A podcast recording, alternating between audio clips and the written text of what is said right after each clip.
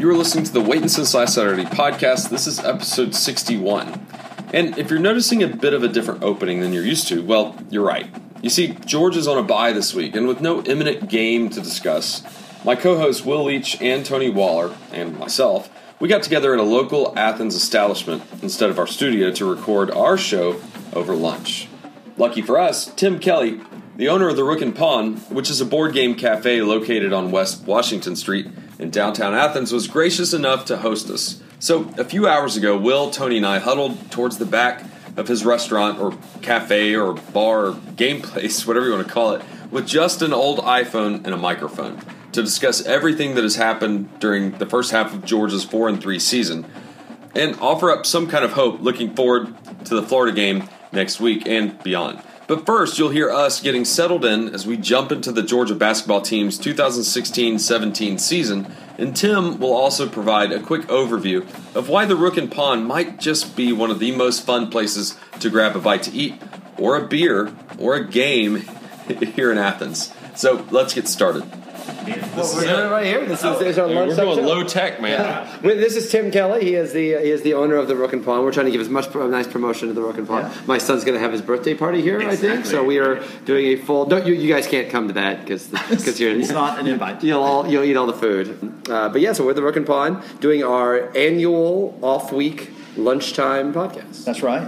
So And- Tim, thanks for having us. No, we have a pleasure. I'm, I'm, I'm happy to. So we have to get you guys playing some uh, Strat-O-Matic uh, football, maybe pre- it's the appropriate season. I think I'm the only one old enough to actually have played that in its original form. You probably are. Yeah, you, you kind of lead, the lead dog in the age group. The original football one. The baseball one we both played. I don't think I ever played the football Yeah. one. Right, Yeah. right. Fo- football one seems really complicated. yeah, it is. It is complicated for an eight-year-old too. Yeah. So, so while we're here with Tim, you want to give Rook and Pawn a plug? yeah Uh, sure. you know, kind of tell people what it's about because, like I said, it's my first time in here. Oh, great, yeah. And uh, my kids keep saying, "Can we go to the Rook and Pawn?" Can And we he go to keeps the Rook saying and no. No, absolutely not. now I'm going to. Horrible things about that establishment. How long y'all been around? So we opened up uh, June of 2015. Uh, we're a board game cafe in downtown Athens, right across from the 40 watt. Uh, so we have full you know menu, full bar, cocktails, coffee, tea, and then we have 700 tabletop and card games for everyone to play.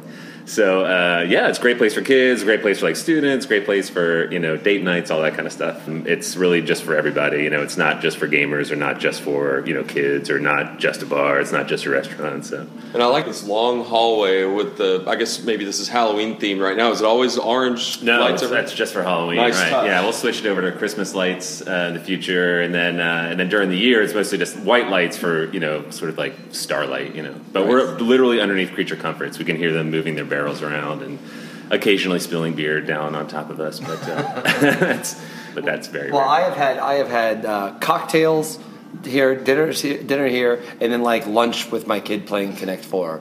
Uh, so it is a it is a full service place. It is fancy cocktails. I've actually been to a fancy cocktail competition. Yeah, uh, right. which you which, which uh, Milk and Pawn was a fierce competitor.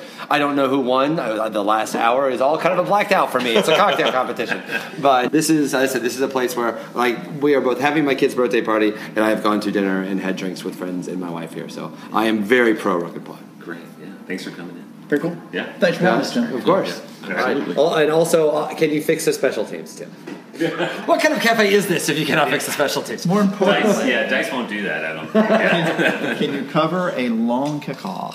Yes, exactly. I'll ask the staff. We'll see what we do. Before you run, Yeah. what are the top three games that are in circulation usually? Uh, yeah, it's usually like the classics still kill, you know, like Life, Monopoly, that kind of thing. Catan is really popular. Settlers of Catan, if you know that that one. A lot of football fans might know that. That was uh, got really famous a couple years ago when the Green Bay Packers all became obsessed with it, and a big story came out about them that they would play It's it like all day offensive long. line, Yeah, right? the offensive yeah, line. yeah. Yeah, all got in on, on Catan. So. Uh, Risk gets pulled off the shelf almost every day and never played. yeah. But, Uh, but that is that is part of the job of risk. yeah, exactly. so yeah, just like in your basement, right? It does the exact same thing here. We still find little infantrymen all over the ground every every night. So, uh, but yeah, classics are still the most popular. Yeah, yeah, yeah. All right. Well, thanks for having Yeah, us, man. Thanks, Tim. Hey, so guys, I'm, I'm made it. I'm glad to be here. I'm sorry I've uh, I've missed the last few weeks. I've, I've been doing my that silly show every uh, every Saturday, every Roger Wednesday. Goodell pushing this content on us. Yeah, yes, exactly. Hey, this year it's funny. Like this big NFL show, it's you know they're supposed they think it's all going to be the big moneymaker, and ratings are down for the NFL this year. Yes. They've been like down pretty much across the board. This is, I think, there's a few reasons for that, but uh, uh, we'll see what happens once this election gets over with and America can have its life back. Right, right. Well, to having to watch the Bears and their third string quarterback like last night against uh, the resurgent Aaron Rodgers, but they had been coming off a shellacking of the Cowboys from Sunday, and it's just it, it, it seems to me that those Thursday night games, not only They're the terrible. preparation, but Yeah. The matchups. I mean, they're just not that great. Well, it's like they're so tired. They're so tired. Like it's too short of a time. And even you know, the Monday night game last week, the Arizona Jets game. There's like uh, there was like 30 penalties. It was just like this ragged. The product is not particularly at a high level right now, and I think people are actually noticing. it's almost like watching your team get two penalties before even the first offensive play is run. Well, it's not that bad. That's called a segue in the business. yeah, that was good. So, so it's off week. How, how are you guys? How are you guys feeling? I'm glad it's an off week. I think we all need I think a break. Kirby's probably glad it's an off week. We all need a break. He can go recruit some big four and five stars, hopefully.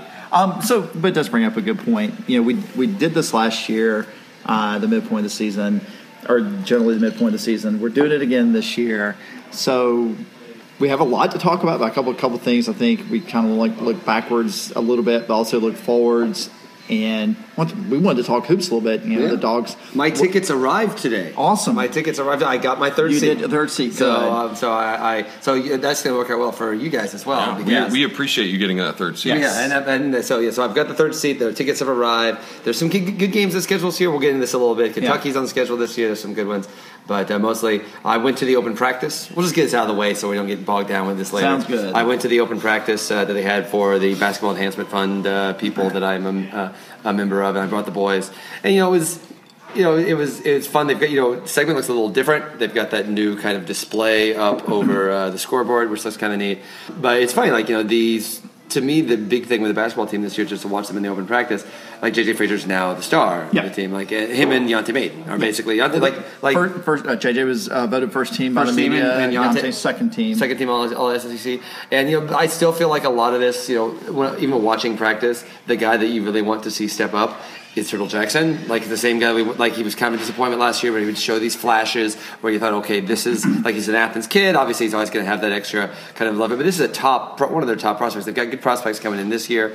Uh, I, I think that, but it was fu- it was funny for me to see like Brandon Young, like the little five ten senior guy, Yeah. like he was like he's getting too many reps right now. Turtle Jackson needs to take that over and take that take that kind of next step. But like there's there's good guys there. This is a borderline tournament team, uh, which is basically what they've been for the last couple of years. Yeah, and I think actually, I mean, the media picked them fourth in Yeah. the conference. I think that SEC will get four or five teams. So they finish there, they'll get in.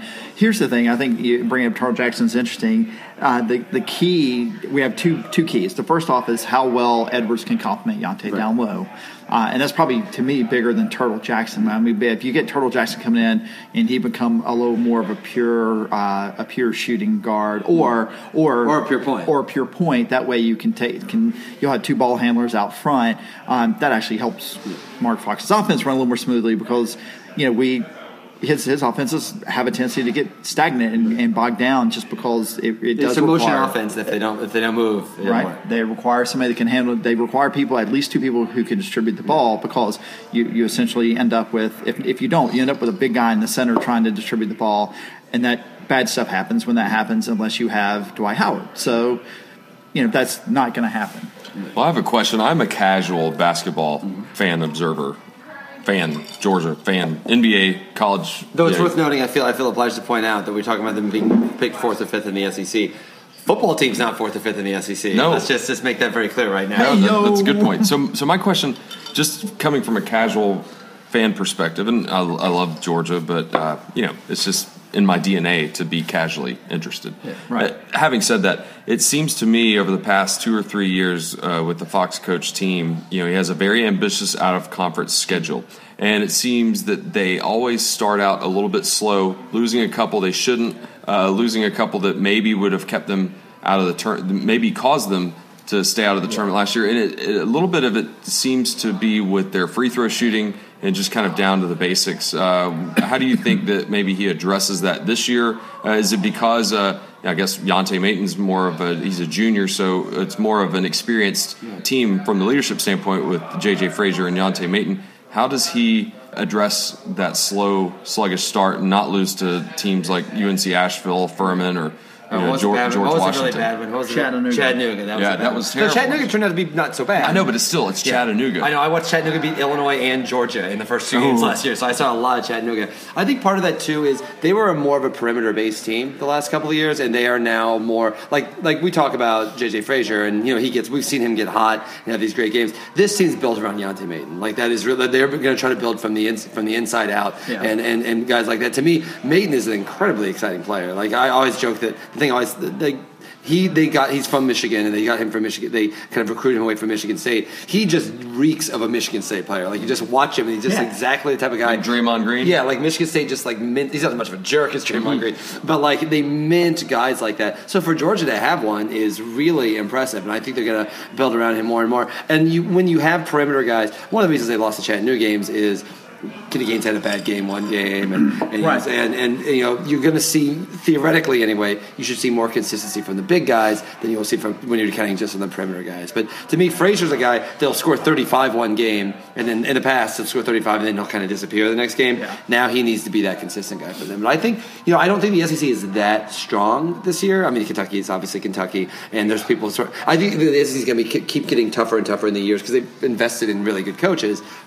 But I think this is still kind of a transition year for them, so I think they can get in. Also, in the in the great Mark Fox Weight Watch, I always look for this every year. Mark Fox is now skinny; he's back to skinny Mark Fox again. Okay. He's back to skinny. So I'm hoping he's retailored his suits because Yes. sometimes he, he he fluctuates a little bit. He's definitely in shape, Mark Fox this year.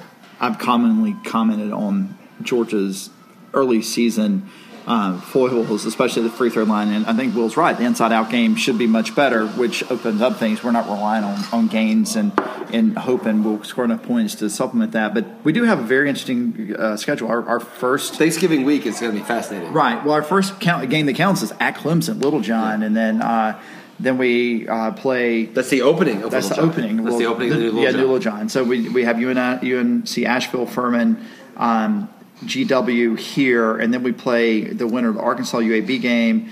That game is out in Kansas City, right, for the CBA. Or Is it whatever. Arkansas or is it? UAB at Kansas. Kansas, yeah, it's Kansas, yeah. So I mean, we could, and then we have Marquette uh, and Tech. So we legitimately could have. And Tech should be better. I, you know, it remains to see about Josh Josh Pastner um, as Georgia Tech coach, but they should be better. That's Um, at that's at Georgia that's Tech. at that's at uh, Georgia Tech. So Not yeah, the first game of the year this year, by the way. Usually that's like toward the beginning. This Right, year, this it's is- like right before Christmas. Yeah, That, that's the traditional spot, kind of towards Christmas, back when I was growing up. right. It's the twentieth, get back to that. but then we go on the road to Oakland. We go to Michigan and play Yeah. Oakland, which is not They're the team. team. They're- oh, yeah. It's not the team they they lost the guy that was the all whatever everything last year. Yeah. Um, so, but then we open up on the 29th against Auburn. So Also, a fun uh, home non-conference game in the middle of the season. They play Texas in the Big 12 SEC. Yeah. They actually host Texas, which will be kind of a fun little game. So my point is, is that there are a lot of games here that Georgia can pick up a, a signature win that Mark Fox has really looked for um, to, to kind of get us over the, the, the tournament hump as it as it is. So exciting stuff for basketball. And they, they get Kentucky at home this year. They did not get them at home last year. They get Kentucky at home this year, which is very exciting. I think I remember last year when you were analyzing the non-conference or the pre-SEC schedule, and you were saying they need to go Yeah. ten and, And four or eight and four, whatever it was, And they didn't. And Right. so, what is your what is your number this year? I think that they can get get out of the non-conference with two losses, which I think is very possible. Uh, they will be in very good shape. Not counting that Texas game, by the way. Right, yeah. Not counting that Texas Yeah. game. Yeah. Yeah, like going into the SEC, At 10 and three, two, yeah. three, three, lo- three losses you can handle. More than three is a problem. Well, it depends on who the three are. Right. Yeah, yeah, I mean, you absolutely can lose to Clemson and, And AC Kansas? uh, Yeah. yeah, an ACC, an ACC top tier Clemson uh, or Tech. Right. Kansas. That's going to be particularly tough too because they are opening a new stadium on Yes. the first day. That's a particularly Yes. difficult game because I mean, they're they're not opening. Remember they, they played in uh, in Greenville last year. Yeah. they did play in Yeah. Greenville last year uh, because they were re- redoing Little. I mean, it's John. not going to be like when the Falcons went down to uh, the Superdome. And Well, they didn't have reopened. a hurricane and Right, a city right, right, died, yes. but yeah, this is more of a donor uh, related activity rather than a weather one. But yeah, so I, I would say three. Three is the number that you're probably looking at. If they do better than three, you're really excited. Yeah. If they do worse than three, you're concerned. Right. Yeah. So okay, so it's right, also we- worth noting if you want to know what the what the bye week has been like. Uh, we uh, have been talking about basketball For show. 15 on show. minutes, yeah, we have put that's, off. That's how rough that Vanderbilt loss was. We have put off having the conversation. Also, our food is here, so yeah, man. thank you very much. Uh, sure, yes, okay. Awesome. All right, so Tony, I guess we have to talk about football. I guess we have Okay, to. so so we're going to be um, chewing in between answers. So if you hear That's uh, why it's a lunch podcast. mush mouth, then that's the reason. By the way, what did everybody uh, get, and how happy are you with your food? I got the Cuban with the the house seasonal salad, which is like spinach and uh, local radishes and house made uh, buttermilk ranch and house made croutons. And it's excellent. Grilled cheese and bacon with chips. Yes, I am eating salad, so people know.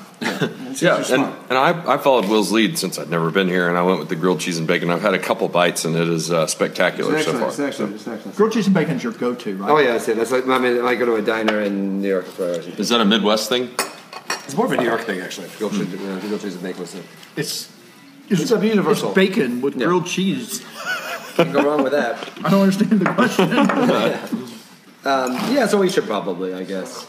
So, how are you feeling, Scott? I want to ask you how you're feeling. You, you, you've gone. We, we all went through some dark times Yeah, yeah. after that games, but I'm curious for you. I, I got a little nervous because you, you you texted me Mm-hmm. uh, the other day saying. Um, Hey, so are you going to that Atlanta Falcons Arizona Cardinals game? Because I'm an Arizona Cardinals fan. As I was going, and it felt like a okay, like Scott, like obviously we'll it'll be fun. We'll have a good Well, you time. divorced But it, Georgia. it also felt like you like like being like okay now, and you know like I'm going to go to the team that, that's winning. This is not you know I don't think that's a good thing to do. I understand like you cheer for the Falcons all you want, but like you know I'd still find myself as like if they, they beat Florida in uh, in a week and a half, we're all getting really excited, right? Right. And it, there, there's something to that because it's my escapism. Having been a Atlanta sports fan and a Georgia fan for all these years, eh, I'm trying to condition my my kids as they're getting more and more interested the older they get. Like, hey guys, so far, at least speaking from my perspective of 40 years, it's going to be a lot of disappointment, more disappointment and frustration than you know really winning the big one. Now, having said that, there's a lot of great moments, a, a lot of uh, memorable tailgates and, and fantastic finishes and wins from all of your sports teams. But when you're trying to gauge them on championships, yeah, there's going to be a little bit, uh, a little bit disappointment left in there, and it's just something to get used to. So since the Falcons haven't, I've never been so impressed by a loss as I was when they lost to the Seahawks on They're Sunday. better than we thought, yeah. So uh, I am I am all in. I've always been all in on the Falcons, and so yeah, I'm looking to take them to a game this year at the Dome because literally, ever since you started or invited us to join your fantasy football league, Yeah. I cannot quell the thirst of fantasy football from my 10 and 8 year old. Well, they're checking that app 10 times during a Sunday. Also, they're kicking my ass, so that's probably another reason they're probably really right. enjoying it. By the way, can you stop picking me to win? Because I am I am three and three or whatever it is, and you pick me to win every time I block. I don't think I did this week. I Thank think I goodness. probably picked it this week. And I understand that too, and the condition to losing. I, but where do we stand? Like, I don't know. What do you guys think? Like, do you guys? I as think- bad as that game was, I would be more worried about. That was obviously a rough loss. There's a lot of things that have to be concerned, but let's not ignore the fact that like.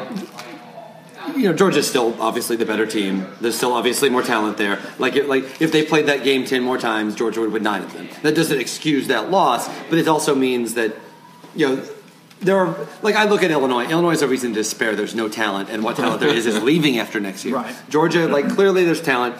For me, the the thing that I find myself feeling better about is obviously there's concerns about some of the play calling and some of the coaching decisions, but like that, you know, again, this is a first season. This is a first season. We all kind of knew this, that we, we all hoped that it was all going to fall the right way.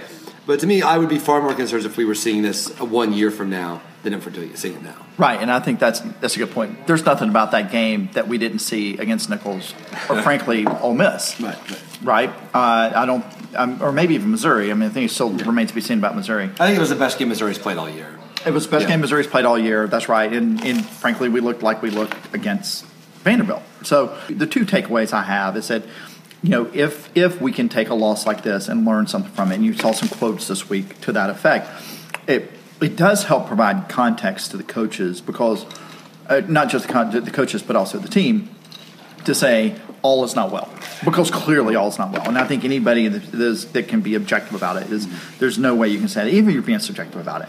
The the thing I, I think you hit on the most in, in something I've said since the Nicholls game is that we are a young football team with a new coaching staff, a new head coach, a brand new baby head coach.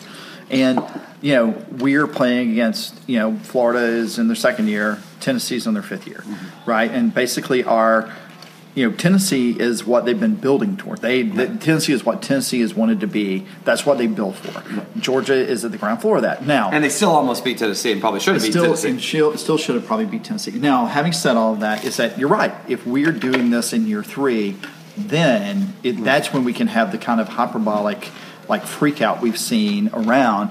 And I don't, I don't like losing to Vanderbilt. I hate, mm-hmm. I hate losing any game. I mean, I hate, I hate losing to, to to Alabama in the SEC championship game in probably the best game Georgia played under Mark Richt, except for maybe a couple of other like really big game that you could talk about. So the the fact of the matter is is that we're having the kind of season that that a lot of people thought we could have. Um, I thought we were going to be able to, you know, because of sheer talent, get by, and we still, we, I mean, we still could go eight and four. I don't think we're going to.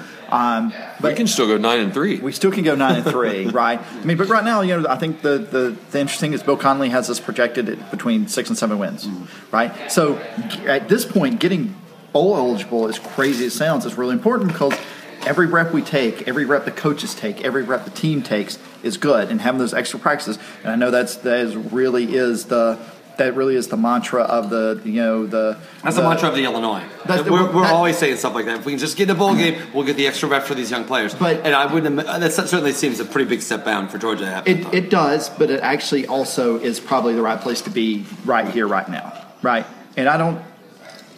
Again, I don't want people to think I'm trying to alibi or anything you know, Georgia ought not to lose to Vanderbilt. I agree. Yes. Georgia ought not to lose to Vanderbilt. But that we lost to Vanderbilt or beat Vanderbilt doesn't change the structural issues we saw, which are um, sports, poor special teams play, continuing poor special teams play, a lack of focus on the part of the players and coaches a little bit, and questionable coaching decision. And again, I'm not a, I'm not a full time coach, so you know it's hard for me to make those judgments. Yes, you are. We have a game tomorrow. We do have a game tomorrow. That's right. Mm-hmm. Scott and I, we have the four season ender tomorrow against one another. But you know, but the fact of the matter is, is that you know we can. There are times where we see plays. We're like, what are we doing? We're still doing that nonsense. We're still projecting a play out three years from now. That's where we get concerned about whether or not Kirby Smart's really Will Muschamp. And you know, so much was talked about for that fourth and one play that failed.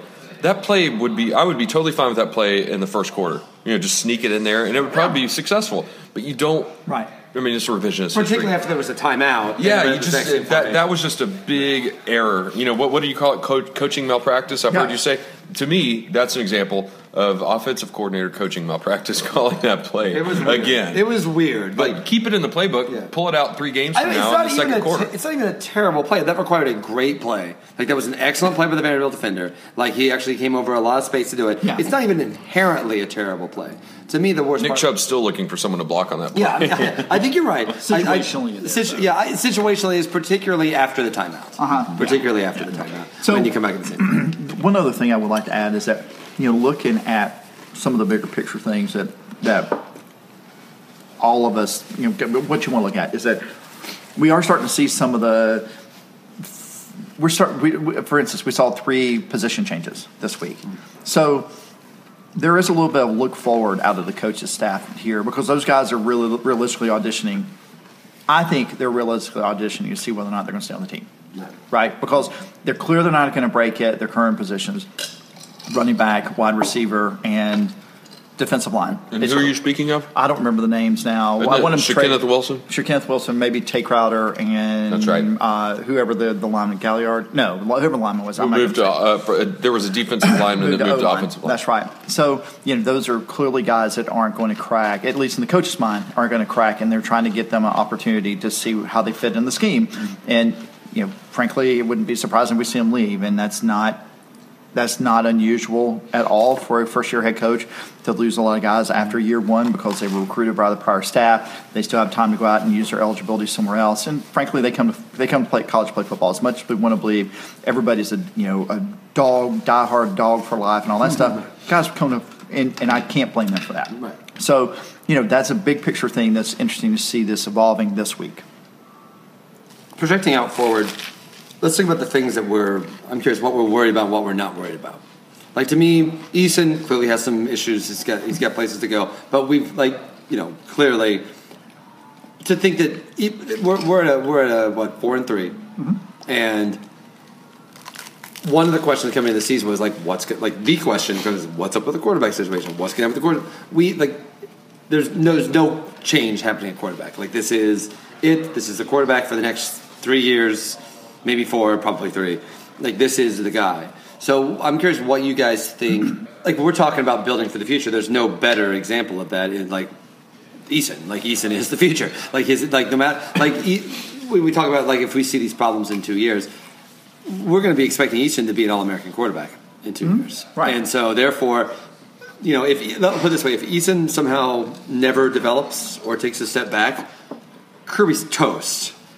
Like honestly, I think you can make a very strong argument that mm-hmm. way that like if he has if he takes a step back, step back and we don't fix everything else, like these, now we're at the point that their future is almost like we're already talking about. Put it this way: if in year three all this stuff is going on. No, like we're seven games in and people are making Muschamp comparisons. Imagine what we're doing if we're in year 3 mm-hmm. where that's happening. Which means a lot of that's going to like a lot of that is going to be obviously Eason isn't the entire thing on that, but you need him to be an All American in two years. Do you guys see watching him? He's in route. Obviously, there's still going to be step backwards, but do you find him in route to that, or what have you found mostly pleasing about it? Well, I, I think raw talent, yeah, he's he's en route to that. But the one of the most concerning things is, and we've said it before, is the lack of depth and talent on the offensive line. And you can go back to year, and I'm not a big recruiting guy, but you can go back to years 2013, 2014, even 2015, and look how many people. How many guys we actually signed? And then you'll read some names that you've never heard of because they just either left the program, medically disqualified. And so I think there was even uh, one year where Coach Richt actually only signed three offensive linemen after pledging to the fan base uh, back in like 2003 when we were short offensive line, This would never happen again, and then up it happens again. I mean, that was probably something that uh, contributed to his downfall, uh, almost like unsuspectingly. But my biggest concern is that I think Eason has all the talent in the world to be a top flight number one pick. But I think he's going to be throwing off his back foot next year or, or later this year if, if the, the O line play doesn't improve and we don't get some real studs in here and develop. Well, I think part of that with with Eason too is continuing to develop rapport with receivers. Um, we're starting to see some of that with Nauta. And there's Which some is- big guns coming receiver. Right, receiver wise. Um, w- we saw that, we're starting to see that a little bit with Ridley. Um, to me, the place where I'm, I'm going to look for the most improvement is over this year, over next year, is special teams. Because there are a lot of things you can't necessarily fix, even though, even if you implement them, you can't necessarily fix them in season because you, you just only have so many practice hours and you can only, I mean, if, you, you only have 85 to 100 guys to play, you're only dressing out 85 or you're dressing out 100, but at home. But still, you can only work so many so many reps with those guys. The kickoff that Vanderbilt returned, we had um, I think Plutarski posted the video. We had eight guys on the on the left side of the hash Right. uh, of the left hash. I mean, there were eight guys already out of the play on the kickoff, and I know uh, without with, without going into Mark Richt directional kicking breakdown and cry mode right the second. It wasn't a terrible kick by Blankenship. It wasn't. It was it, the ball was on the left side of the hash where it was supposed to be. Too many guys over pursued. Instead of keeping their lanes, too many guys. I mean, it, it actually looked like our flag football team where everybody runs to the ball, Yeah. and that's all we worked on last night in practice. Like, guys, you have a you have a job. You have to stay in your place. You can't run to the ball. Every time you run to the ball, you're leaving wide open areas space for them to do something in, and that's exactly what happened on the kickoff. So those sorts of things, and continuing to look more more competent. Look, I love Isaiah McKenzie, but I I, I freak out every time oh, a ball course. bounces near him because he, there has never been a bouncing punt he's a, he's on afraid Fred grab, and that's that's great when it works, but it has to pay off bigger than one yard gain in order to make up for the times he bobbles the ball or he or he or worse runs backwards to pick up a ball pick up a ball that may well end up in the end zone and, and gets he gets stopped at the 12 instead of us taking the ball at the 20 I mean, he has to pay off more than that. I mean, that Nicholls game would have been a loss because right. of that exact play. Like, yeah, right. Yeah, exactly right. So you know, those are the places, and then you know, play calling wise, coaches are coaches, and I think they learn. You like to think they learn uh, offensively. You know, defensively, I think we're improving. Um, you know, I think we'll, Well, we'll it see. it seems like Lorenzo Carter is starting to come out of his shell. He's, he's made himself known Uh-huh. the past couple of weeks, and it's good to see it. And I think it's almost like a Leonard Floyd because he was kind of slow. By the way, to Leonard start. Floyd. Yeah, he played well last game. night. Touchdown that Bears game. Yeah. So uh, you know that that's a positive in, in my opinion, and perhaps guys will feed off him because I think he wants to be a leader. Mm-hmm. He's just a sophomore. You know, it's, it's, it's hard. It's kind of what you'd said in previous episodes of our podcast. There's not that much senior leadership, and so there's going to have to be some sophomores that are vocal, and you have to be vocal and get in those guys' faces on the sideline. And, and it, it might sound contrite or simple. You got to cheer them up. You got to rally the troops, and it can't just be the coaches saying, "Let's go, let's go." There's a certain kind of sadness too when we talk about the kind of frustration of this year. Man, like I thought Nick Chubb was going to go for a Heisman Trophy thing this year, and like, and for him to, you know, the, for for last year's season to have it all go off the rails because what happens at the beginning of the mm-hmm. Tennessee game, and he fights so hard to get back, and he has that terrific first game. And then it just hasn't been there, and I, I don't think it's his fault that it hasn't been there. But I mean, to me, when I think of like just kind of how it's a little bit of a bummer. I mean, I think he's still. I mean, he's regardless of what's going on this season, he's going pro uh, after this year. I mean, he, I mean, he, ha- he has to. That you'd like to see him. Like to me, I, I'm not going to be here to. Uh, I'm, I'm definitely for the, for the World Series We'll go between the Cleveland Indians and the Los Angeles Dodgers. I hope, but probably not. Oh, I, I Um, hope so too. But um, By the way, thinking of the way you feel about the Cardinals, that's the way I feel about Florida. The way I feel about the Cubs. The- I mean, the way you feel about the Cubs as a Cardinals fan, that's Yeah. the way I feel about Florida. Right, right, and and except except the Cubs fans do wear more shirts. Um, they're, they're less suspendery um, and less methy. Um, but see, I'm learning. I'm getting there. Methy. And, That was actually that was really good. yeah, Yeah. exactly. I'm getting Is there. methy an adjective? It is now. It is now. Okay. Uh, but anyway, so to me, I would like to see. I'm not going to be here to preview the Florida game, so I'd like, if you guys don't mind, I'd like to actually talk a little bit uh, about that uh, as well. I want to see a Chubb game. Like I want to see a Chubb game. Like I want to see like our, whole thing is that we have all of these great running backs and. And all that, and the whole thing that was supposed to make it easier for Eason was you had Chubb, and the last few games, Eason's been the thing that's going on. like that, like like it was amazing to me, even the frustration of, you know, we we spent so much time last year frustrated by Schottenheimer and frustrated by some of his play calls.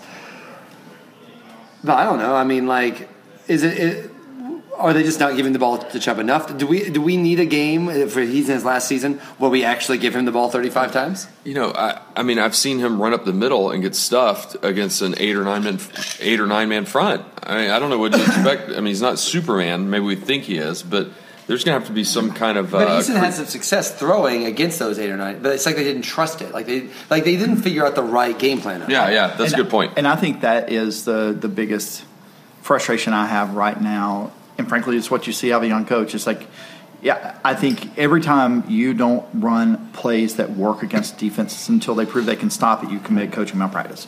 I mean, that is a that is a most simple. And I promise, Scott, I'm not going to try to run and score against you tomorrow. But if I find a play that works, we're going to call it until y'all stop it. And I hope you do the same against me because that's how you win football games. Urban Meyer, Urban Meyer let Braxton Miller throw the ball seventy something times a game last last year, and then he turned around and let him run the ball forty something. Braxton Miller. Braxton Miller, whoever it was, TJ, uh, yeah, well, whoever he had, Yeah, right, right. whoever he had, like he, I mean, he is not afraid to run the same play. I mean, Florida did it against us last year, where they had one play that worked, and they ran it seven times for like 185 yards. Think about two years ago when it was freezing down in the Gator Bowl, and they, they ran they had 400 something yards of uh, rushing offense. Maybe that's the game I'm thinking of, but that's that's my point. There's a, and that was something that I always got frustrated at Mark Richt about, and frankly Mike Bobo sometimes. But realistically, we were able to run the ball out of the shotgun against Tennessee and Vanderbilt. But then, then we start talking about, well, you know, once you do that too many times, in a lot of ways, you're overthinking it, right? You don't don't anticipate them to stop you, make them stop you, and that's that's part of my concern. And I, frankly, you know, we might not see another game like that out of Nick Chubb. At hashtag as as he runs for 275 against Florida. So knock on wood. But you know, the real the realistically going forward the rest of the season, I just want us to look competent. Like we're playing, we're playing like the team, like a, a conglomeration of the talent that we have on the team. Look, our offensive line's our offensive line. So let's let's put together a game plan that, that plans around that and not overthink it. And just because we've run, you know, jet sweeps and flex plays and now the shotgun, suddenly we got to run up the middle on third and two because we hadn't done it yet. I've, I've been thinking a lot too about that Tennessee Alabama game last week. Tennessee's still probably going to win the East, and they just got just destroyed, just absolutely destroyed by by. You aren't uh, sitting there thinking if we hadn't lost to Vanderbilt. It's we not so much that as much as you said. We talked earlier about I'm glad how. we lost to Vanderbilt, then I wouldn't play Alabama. right, yeah, I don't want to go through that. We, we've uh, it won't, be- it won't be raining in the dome, so. There's but I'll say that you talked earlier about how Tennessee is this is their peak, like this is what they were going for, Right. Which is I have to say kind of depressing if I'm Tennessee because I mean listen they've had this kind of like they've really they've got a chance to win the East, but only kind of through magical thinking and like all these crazy kind of comebacks and like. A lot of things, I don't. I feel like a lot of the criticisms that people have given Tennessee the last few years and given Butch Davis still apply, frankly. And uh, and so when you look at when you look at the East, You said Butch Davis. Oh, sorry, sorry, sorry. sorry I was- sorry, that threw sorry. me off. Sorry, sorry, sorry. I didn't even know. I thought Yeah, I thought that's why you're looking at me. oh yeah, sorry, yes. Uh, I'm sorry, not Butch Davis. You know what I mean? And but when you look at the East, if this is peak Tennessee, which is, which I mean, are they going to get Yeah, better than it this? I mean, this Well, is. they they've had a lot of injuries. I mean, Yeah. it's almost like us last year with yes. their injuries. Yes, I agree with that. but and then you've got Florida, who's still, you know, I mean, they're obvi- like it's still possible that Florida's going to Florida. Jim McElwain and, and Jeremy Foley are going to try to get away with only playing nine games this season instead of the full uh, allotment of 12, so they can maybe sneak into the SEC championship game. But but I, looking looking forward, this still feels like we always talk about this being cyclical, and like the West is better now, but the East is going to come back. I have to say, just moving forward, if this is the best that Tennessee's going to get, Yeah. and Vanderbilt, Kentucky, South Carolina look like they've got a long way to go to get to where, and Missouri, or got a mm-hmm. long way to go to get where they're going. To me, this the East is still a three-team referendum. You got Tennessee, and really a two-team. It's Florida and Georgia. Yeah. and and so I I think it, I'm curious if Georgia if Georgia doesn't take that step forward, and and we you know they may they may not this year, but I mean future years. Is the East just going to perpetually be worse? Because I, I always thought this was like even in the West, who in the West could win the East right now? Like a lot of teams, right? Like Alabama, Texas A and M, Mississippi, Arkansas. Arkansas, At least. maybe LSU. Yeah. And I mean, and maybe Auburn. Maybe Auburn. Like that's kind of crazy, right? And you guys have been watching the league a lot longer than I have. Do you think that's cyclical? Or do you think this is like kind of the way things are right now? Well, I mean, to, let's I don't back- see the East coming back anytime soon. Well, I mean, I, I can see it coming back, but let's get back to basketball. All right? Okay. No, seriously. Okay. So, Kentucky's the undisputed champion, SEC with a bullet, right? And then the way it's viewed is, is Kentucky and everybody else. Yeah, there was a scrambling. time where the recently where the SEC was a super powerhouse conference. You had a down Kentucky who was still going to national championships. Yeah. You had Florida who won two national championships. You had Arkansas who were winning national championships. There was a time where Georgia got in the NCAA on a semi-regular basis. You had Texas Alabama, A&M. Texas A&M was good, yeah. A and M was in the Big Twelve then, but Oh, right, that, right. uh, not the Southwest. and right. Missouri was good But- back, yeah. back then, but they were in the Big Mississippi 12. State was good. Right, right, I mean, they went to a Final Four. So you know the, the that is that is right. It is cyclical. Um, and anybody that would say that the SEC can come back and be on par with the Big Ten or ACC or Pac-12 right now would be called be called just a nut job crazy, right? If you were to do that in college basketball. Now, I think what it will take is a a, a coaching change has that may have already taken place, whether that's in Florida or Georgia, um, and a couple of recruiting classes that puts those the teams from the East back on par talent wise with those other teams in the West. And frankly, there's only and let's take Alabama out of the equation because I mean NFL teams don't draft the way Alabama recruits. right, right. Um, so there's really only been one team that's done that on a regular basis over the past 15 years, and that's Georgia. So we, we know, and putting aside what happened with 13 and some of our talent issues right now, we know that there is a baseline talent level that can get us there.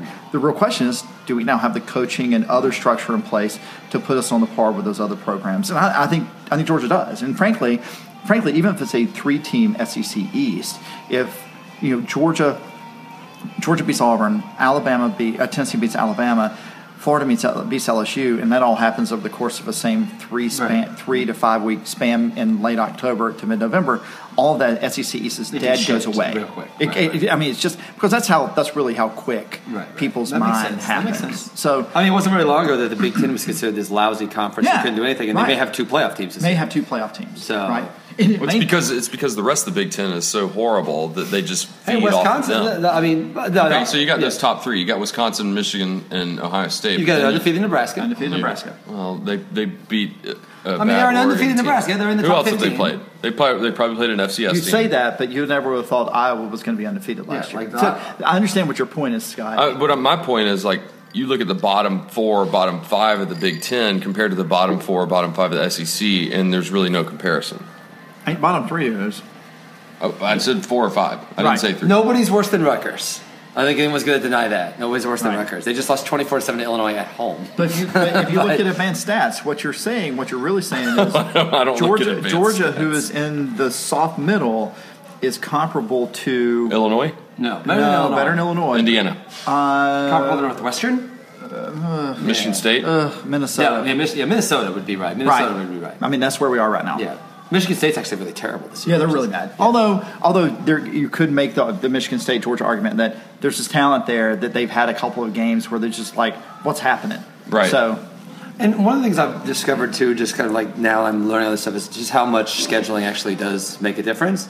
Like this year, like if, if Georgia, like next year, the at Mississippi game Uh-huh. is home against Mississippi State. Yeah, that's- like, like think about how much of a difference that that game makes. Like it's funny, you actually look at next year's schedule, and like other than the fact that you have to go at Tennessee and at Auburn and, and at Notre Dame. and at Notre Dame, with with a team Right. that looks like very wobbly right now. Yeah. and Well, we have to face Brian McWhorter. And maybe Brian Kelly. yes, yes. But I mean, to me, that is kind of a fascinating. Like a lot of this lands on how that goes. Like if, Yeah. if they if, like if, if if Georgia plays home against Mississippi State this year rather than next year at that point in the season, Yeah, we, we could be. I mean, we, we still have lost to Vanderbilt, so I think we're still having these same conversations. Um, yes. So, I guess one last thing I would ask the two of y'all is: so what does what do you want to see the rest of the season? I mean, I laid out what I wanted to see. What do you think? I'd like to see Eason elevate to where going into next season, he's like maybe where like Josh Rosen was for UCLA coming into his sophomore year, where it's like, oh, this is one of the top 15 quarterbacks in the country, and they still got stuff to go, and they still, but like you know, he, he's the type of talent that he's only going to be here for three years. So one, one of them's going to be gone. So we need him. I, I would like to see at the end of the year he's a, he's not a well he's still learning. We're still getting there. He's a legitimate weapon. I feel like that is something that if you're going to start if you're going to start Eason for a whole year, like uh, or I guess not for the first couple games, but you know what I mean. Like where he's been the main quarterback all year. I by the end of the year you need to be like not only this is our guy, but this guy's a weapon. I feel like that's a that's frankly a pretty important thing. Yeah. I think in order for the season to kind of get back on the on the the right rails, if, if you if you will, is we have to beat Florida. Yeah, we about that. cannot go into that game and then you just get dominated like we have recently. It's got to be one of those you know every three years where we're like we beat them, and I think what that will do is then what you have to do is you have to take that win over Florida, even if it's by a half of a point. You beat Florida somehow. Then you go and you dominate. You boat race Kentucky like you've done in the past, where we've scored 60 on Kentucky, even in Commonwealth Stadium. Because then what that does that gives them their, their swagger back, and it sets them up for a nice stretch run against a cupcake Louisiana Lafayette, Auburn, and then Georgia Tech, and you can finish out nine and three, and everybody can feel super good. Do I think that's going to happen? I think it all hinges on whether or not they beat Florida. Because if we drop to four and four, and then have a road trip to Kentucky where you worry uh, 18 to 22 year olds' mindsets going like, oh God, you know, we were just, this is not what we thought. And then maybe kind of screw around and have a close game against Kentucky, hold your breath. You know, that's, that's how you end up six and six or five and Well, that's what I seven. I mean, Georgia has the longest bowl streak in the country right, now, and imagine a nightmare scenario. yeah, you lose to Florida and then you and then, and then who knows what can Kentucky. happen? Who, Right. Or maybe you beat Kentucky and lose to Auburn and Georgia Tech. Yeah, yeah. Well, Like, then you know, basically it comes down to Louisiana Lafayette. yeah, Th- th- But I they're, they're mean- pretty horrible this year. I mean, no. I mean, if you lose, So's if you lose, yeah. Touche. I mean, imagine a situation where you lose to Florida, lose to Auburn, and you're playing that Georgia Tech game for a bowl. Oh, that's I mean- Paul Johnson's dream scenario. I mean, that's I mean that's dark. I mean, your guys' faces just fell when I said that. You mispronounced uh, Jeff Schultz. yeah, Yeah, so that's Jeff Schultz's dream scenario, so he can Yeah. sell more uh, or get more clicks on his articles. the rebuild. Uh, Yeah. The rebuild feels like a decline. Yeah, Yeah, yeah. thanks, It thanks, feels, Jeff. Feels No, a little lonely. nice hot takey there. Yeah. So But I think, I think, I think going into this, nine and three is still on the table. Worst case scenario, eight and four. I just, I, I, I don't know if it's wor- we're definitely not worst faith. case scenario. Well, okay, But- in my eyes, Oh, in my eyes, worst case scenario, eight and four. Because if seven and five or six and six happens, you know, I might have to just produce this podcast and not talk on it. Worst case scenario. Let's let's not pretend here. Worst case scenario Five is five and seven. seven. Worst case scenario is five and seven, and it's on the table. It's not likely. It's not likely. but Florida, Auburn, Kentucky, Kent- uh, five and seven would be your you have four wins now. You'd beat so you'd, you'd you lose beat to Kentucky. literally, yeah, You'd lose to yeah, Kentucky. which could happen. Which uh, if you get Yeah. go out and get wiped out by Florida and then yeah. go on the road like Yeah. That's- that's that's the- the, that's the worst case. I That's can, the I can, path to I can- five and seven. I can buy that. Can Yeah. and then lo- and I don't think that's going to happen. I don't think anyone thinks it's going to happen. But if but it's on the table. it, it really is yeah, I, critical. it, do you think it's on the table as much? I think it's only slightly less likely than nine and three. I'll put it that way. no, I can, I can see that. Yeah, Yeah, I I, think nine three is more likely than five and seven, But barely. but only barely. Yeah. Yeah, it, it all hinges, and it's gonna. We're gonna really start feeling it, and I'm sure the staff and the team will start feeling it. But that Florida game is gonna loom huge because it just it really is the the the cornerstone, the the tipping point, the pivotal moment of the season. And you've got that week, and so does Florida. You've got that week, and not to do anything crazy and wacky like we did last year, We really hone some things and try to figure out what Georgia is and what we're going to try to do and try to accomplish, is, whether it be establish the run. I mean, Florida's got a fierce defense, especially the defensive line. Or are we going to uh, institute the passing game uh, a little bit more and you know really trust our receivers or see if we can trust our receivers? Yeah, and you and I'll get into this a little more this week or next week, Scott. But I think the the key to me is looking looking confident on offense because Florida's defense isn't great. Um, I mean, uh, their their offense isn't great, and they you know they scored a bunch of points in defensively. We, we just have to play really mistake free ball. Like on- the Tennessee game. Yeah, I mean, the intensity level. Yeah. They play, here's a question: If they play like they did against Tennessee and lose in not as grueling a fashion, Right, but but in they- a crazy they close lose- game they where lose- Florida plays really well and Georgia plays really well, obviously it's disappointing that they lost. Yeah. But after the Vanderbilt game, I think people just need to see something. Yeah, we, yeah. No, that's why. That's all Yeah. I'm saying. Yeah. you're right. I want to. I want to show up and be confident. I want to be competitive. Yeah. That's all. I, I mean, I want to be Florida. I mean, in my course. dreams are dreams, but I want to show up and be confident, and because that's going to make me feel better about going, go driving all the way to Lexington. That's going to Yeah. make me feel better about UL Monroe and Auburn and and Tech And Notre Dame next year. and Notre Dame. next year. So yeah, so uh, that's uh, that, that, that's kind of where we are right now. Right. And, well, also the memories of last year's game, Florida game, has got to be in it. Like that I, was. I don't even remember it. Even- it was on was- Halloween, and I was I, I I've, went I've out talked trick or with my treating. doctor about it. enough I that watched don't that game in about New it. York with uh, UGA Carey, and uh, it was unpleasant. Yeah, obviously. And, I'll be in I'll be in DC at one of the UGA bars. So. Yeah, I'll be in either Chicago or Los Angeles. Actually, Right. uh, watching that game. I, you know, the key and my final point on the Florida game, something weird with the kicking game seems to always Ugh. happen down there. And so if we can just either not kick field goals or put Rodrigo in a really good spot to kick like a nice 23 yarder, um, I Love think for we're gonna be Rodrigo, all right. by the way. More, like, let's, some, let's have some good love for Rodrigo. I like Yeah, him. no, he good love for Rodrigo. We call or he looked confident. Yeah. I mean, he looked really really strong. Yeah, I mean, he done, he nailed those yeah, dead and center And he all also day. had like four touchbacks. Yeah. Yeah. whatever. yeah. Uh, only one short After, no. after after after Shane Beamer said, "Okay, fine, put an end zone." Yeah, yeah, yeah, yeah. yeah. Ugh. Oh, sorry, go ahead, Scott. I forgot what I was going to say. Just like we just need to see, like that was so rough last, like the the Halloween game was so difficult last year that they need to see. We just all need to see. This is kind of a sad spot to be at that point. Where we're like we're going into the Florida game and it's not like all right let's just crush, crush Florida. We're like okay, we just need to see some basic level competence. That's worrisome. That's a little worrisome to be at that spot. But that's what happens when you lose to Vanderbilt and have two weeks off. Well, and we, we thought that we had been over that hump with Florida a couple years past, but it, it, you know it just comes right back into it, and then people start adding up over the past twenty years. We've only won X amount of games. You know, they just go further and further back, just to pull in those Steve Spurrier years where they just completely dominated us, and we never won. So Right. I, we need to we need to end this on a high note though somehow. It's on a high note, What's so- your high note? Food was good. Food was delicious. Uh, Scott and I have a uh, Yeah, we do. We do big have- matchup Big tomorrow. matchup. Big Big matchup. matchup. The Season Eagle, ending. Eagles versus Rams season-ending game. Last, our only other meeting this year, we tied eight to eight. True story. um, because of a because of an egregious uh, offensive per- uh, offensive pass interference. sure. Let's, we can go with that. Let's go go with with that. that. Yeah. We will uh, with Pity the, the poor- participants will rename will the poor remain teenager nameless. that, that had to say, suffer your wrath that was refereeing the game. That uh, No, I was refing. No, he was. He's the Oh, one so that- you made the bad call. He made the call. yeah, Oh. it was the right call. It was the right call. oh well, then it wasn't that egregious. my son, my son, who's five one, pushed down his son, who is Oh yes, yes, we talked about. Yeah. Oh, he's he's yeah He's he's short. He's not. So the call wasn't the tiny. problem. It Yeah, was the yes. yes. yeah he's aggressive, but he's tiny Yeah. out there. Yeah, he out, he outplays his size. Yeah, there was no uh, there was no arguing or anything, but it was it was funny. There, and there was no uh, there was no ill will from either participant. They were just playing hard, Yeah. and uh, you know it was almost like uh, Charlie was just stepping over uh, a doorstep or Yeah. a doorstop and going to get the ball. my. He scored. He was going to score, by the way. Oh yeah. Um, but I had to blow that whistle, and Tony looks at me like because Tony was behind the plate. Didn't Oh, see didn't I didn't see see it. it. No, So I was I going to just saw it. everybody. I was like, "You saw that, right?" I mean, then I started doubting myself. I'm like, "I know what I saw."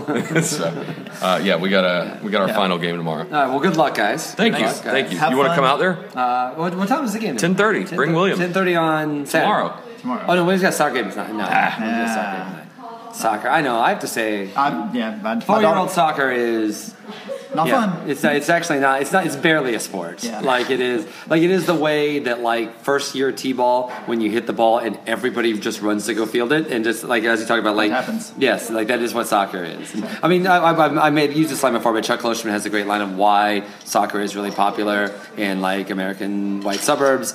It's because uh, in our, our everybody gets a ribbon participation trophy world. Uh, your kid can legitimately run around for an hour and a half, and no one knows if he did well or did not do well. And that is the You ran the joy. whole time, buddy. Yeah, good job, good job. You know, there's no moment where you were like the focus was on you, where you struck out, or you missed the free throw, or you missed the field goal, or you dropped the ball. You just ran around for a while. So that is soccer. That is Right. soccer. So, all right. Okay, well, thanks for coming here to the Rook and Pawn. I hope uh, hope y'all enjoyed this kind of change up of things. I know we did because we got a nice meal out of it and a couple of uh, stout Diet Cokes, waters, and sweet teas out of it. So no bourbon Yeah, today. bourbon I hope we- next time, I hope we bourbon were a lot more time. lucid today on this uh, podcast. I don't even edition. remember what we talked about before. That's right. That's Uh, also, one last. f- Should we make a pick for Texas A&M, Alabama? Sure, let's do that. Is it a blowout? Alabama? Yeah, yeah. Alabama blows them out. Isn't that like 18 points now or 20 points now or something? It's like a. It's a a crazy line. line. It's a big line. Crazy Is, line. is game day there? They got to be. It's I like think so. one versus six. think yeah, I have no idea. I think I think uh, Alabama takes it. I mean, really, how could you not pick Alabama? No, I'm just I curious think, if they were I gonna, think like, they're going to do what you say. They're going to pick them up and let them kick But until. isn't that amazing? Uh, that's Spencer Hall's line. I can't claim that line. Yeah. But uh, but I'll say that. Um, Spencer has lots of lines. Yes, he has lots of lines. He's an active tweeter. Um, but I would say that uh, if Alabama just wipes out really the, what's shown to be the second best team in the SEC, Mm-hmm. it just wipes them out like it's nothing. Is, is there a little crisis of confidence for our conference that has just been so wiped out No. by Alabama? Like, there's just no, com- No. competition for Alabama if Texas A&M can't give them anything. No, I don't think so. I don't. I just. It's just not. It's not how the conference is wired. Okay.